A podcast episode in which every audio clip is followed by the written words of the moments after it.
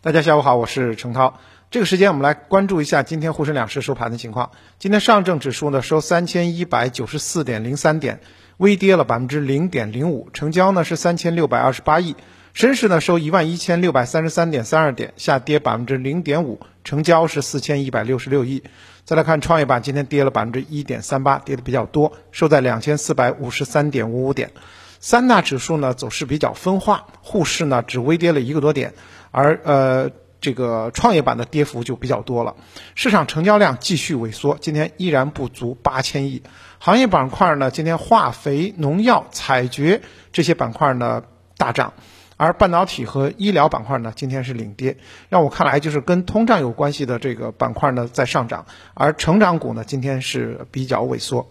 那么从消息面来讲的话，四月上市的新股破发力正在呈现出高速增长。截止到四月十八日，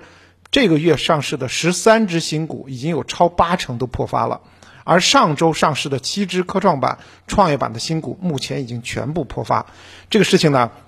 也有朋友向我抱怨啊，之前的新股不败，那么真的是结束了。现在呢，打一只赔一只。那么像跌幅居前的安达智能、冠龙节能、C 君信，在短短几个交易内日内呢，现在跌幅呢都超过了百分之二十。所以如果打上新股的话，感觉这个亏损还蛮大的。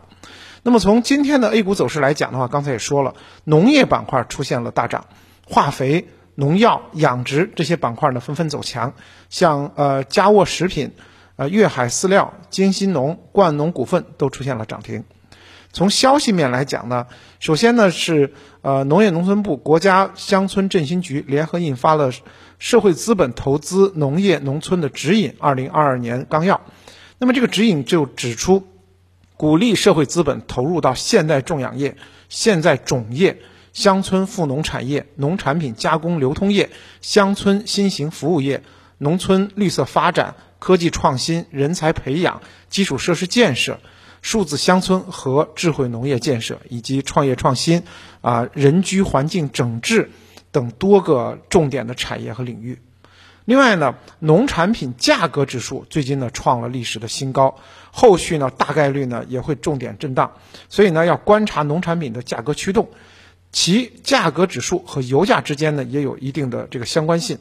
应该说呢，呃，这一次的这个农产品价格上涨，它首先是一个输入型的，因为很多农产品呢，它是个国际定价，比如说像小麦，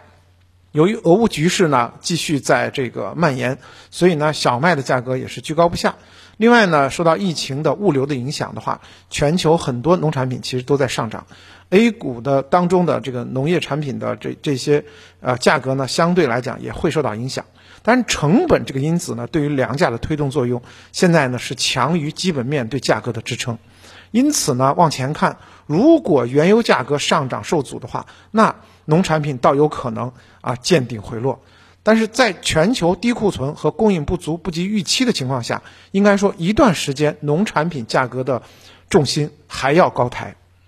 另外呢，从啊这我们要分这个细分赛道来看，像这个生猪养殖行业。目前呢，我们知道这个国内的生猪养殖股呢，估值处于非常低的一个价位，当然也跟这个生猪的价格有关系。所以呢，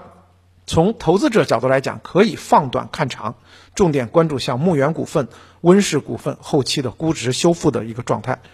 从呃种植产业链来讲的话，那么在当前全球粮食价格上涨，多个国家开始限制自己的粮食出口的环境下，那么转基因技术呢有望加速落地。所以像啊隆平高科、登海种业这种号称是农业的芯片这一类的这个上市公司呢，要重点关注。在禽类养殖方面呢，全球价鸡蛋的价格最近在持续的上涨。那么基于此类呢，像这个盛隆发展。也是大家关注的一个方向。除了农业股今天上涨之外呢，煤炭、石油、天然气这些资源类的板块呢，也是领涨这个大盘的。上海能源已经收获了三连板，蓝焰控股、人智股份今天也涨停。今年以来呢，国内煤企基本面呢是超预期的啊。我们知道这个煤价，国际煤价跟国际油价是密切相关的。就是如果说原油价格上涨，那么煤价作为能源股。它也能源的一个非常重要的组成部分，它也是明显的带动上涨的。那么国内现在呢，供给增量呢是受限的，因为这个环保的原因，而下游需求是又很旺盛，所以呢，盈利有弹性的龙头上市煤企高分红的预期是比较明显的。电煤呢，现在政策也在逐步的落地，所以呢，整体来讲的话，呃，上市公司股价上涨主要还是盈利上调，再加上呃煤企呢估值还是比较低的位置，所以呢，继续看好其板块的估值提升。当前的年报和一季报在披露期，煤价呢又处于高位之下，所以相关板块的业绩呢有望大幅的增长，分红比例也有望提高，所以整个的这个煤炭板块呢，我们认为啊。这个整体来讲仍然是保持一个高景气，啊，大家仍然可以坚守煤炭板块当中的核心资产，看好高成长、高分红煤企的估值修复。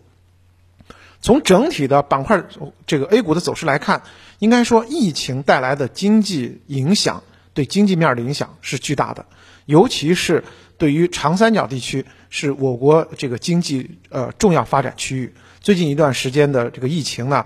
对于整个经济，当然对于资本市场都是有所抑制的。那么在政策托底以及货币宽松周期的支持下呢，市场现在还是在一个震荡筑底的过程当中，很难说这个底就一下子就能筑成。毕竟呢，疫情还在反复嘛。那么再加上呢，招商银行这两天连续走低，拖累了银行乃至整个金融板块的这个走势。金融地产又都是 A 股当中这个占权重比较大的板块，因此的话也拖累市场重心继续走低。题材股虽然啊个别时间有所表现，但持续性有待观察。所以呢，目前来讲说风格转换还难以持续。当然，从目前大的这个政策基调来讲的话，是稳增长的基调，经济增长压力非常大的情况下。稳定性板块或者稳增长板块仍是我们市场要探寻的主线。对于上涨之后回调的啊蓝筹板块啊，包括一些这个子行业啊、新老基建的一些龙头板块，我们要持续的跟踪。对于一些突然启动的成长板块，只能作为短期的这个反弹性质来对待。而像今天上涨的资源类和农业类，它是基于未来的通胀的预期，我们也可以持续的关注。总体来看呢，当前的市场政策底还是明确的，就是三千点之上，应该说呢是政策不愿意让其跌破的一个政策底。那么，而且呢，后期稳增长政策还在不断的加码，但是市场底到底在哪里，还需要时间换空间，反复的去试探出这样的一个市场底。那么现在呢，我们仍然说这个内外消息方面呢，如果有一些风吹草动，包括美国经济政策，包括地缘政治。啊，如果有一些大的变动的话，还有再次回撤探底的可能。所以呢，大家在最近一段时间仓位还是不宜过高，仍然保持三成以上以下的仓位啊，做一些这个短线的反弹的一个操作。而战略性的投资者呢，啊，可以逢低做一些低吸，做一些中期的战略性配置。波段操作者呢，还是要考虑在阶段性的尾部出现之后，右侧走出来再出手为妙。嗯，好的，感谢大家的收听。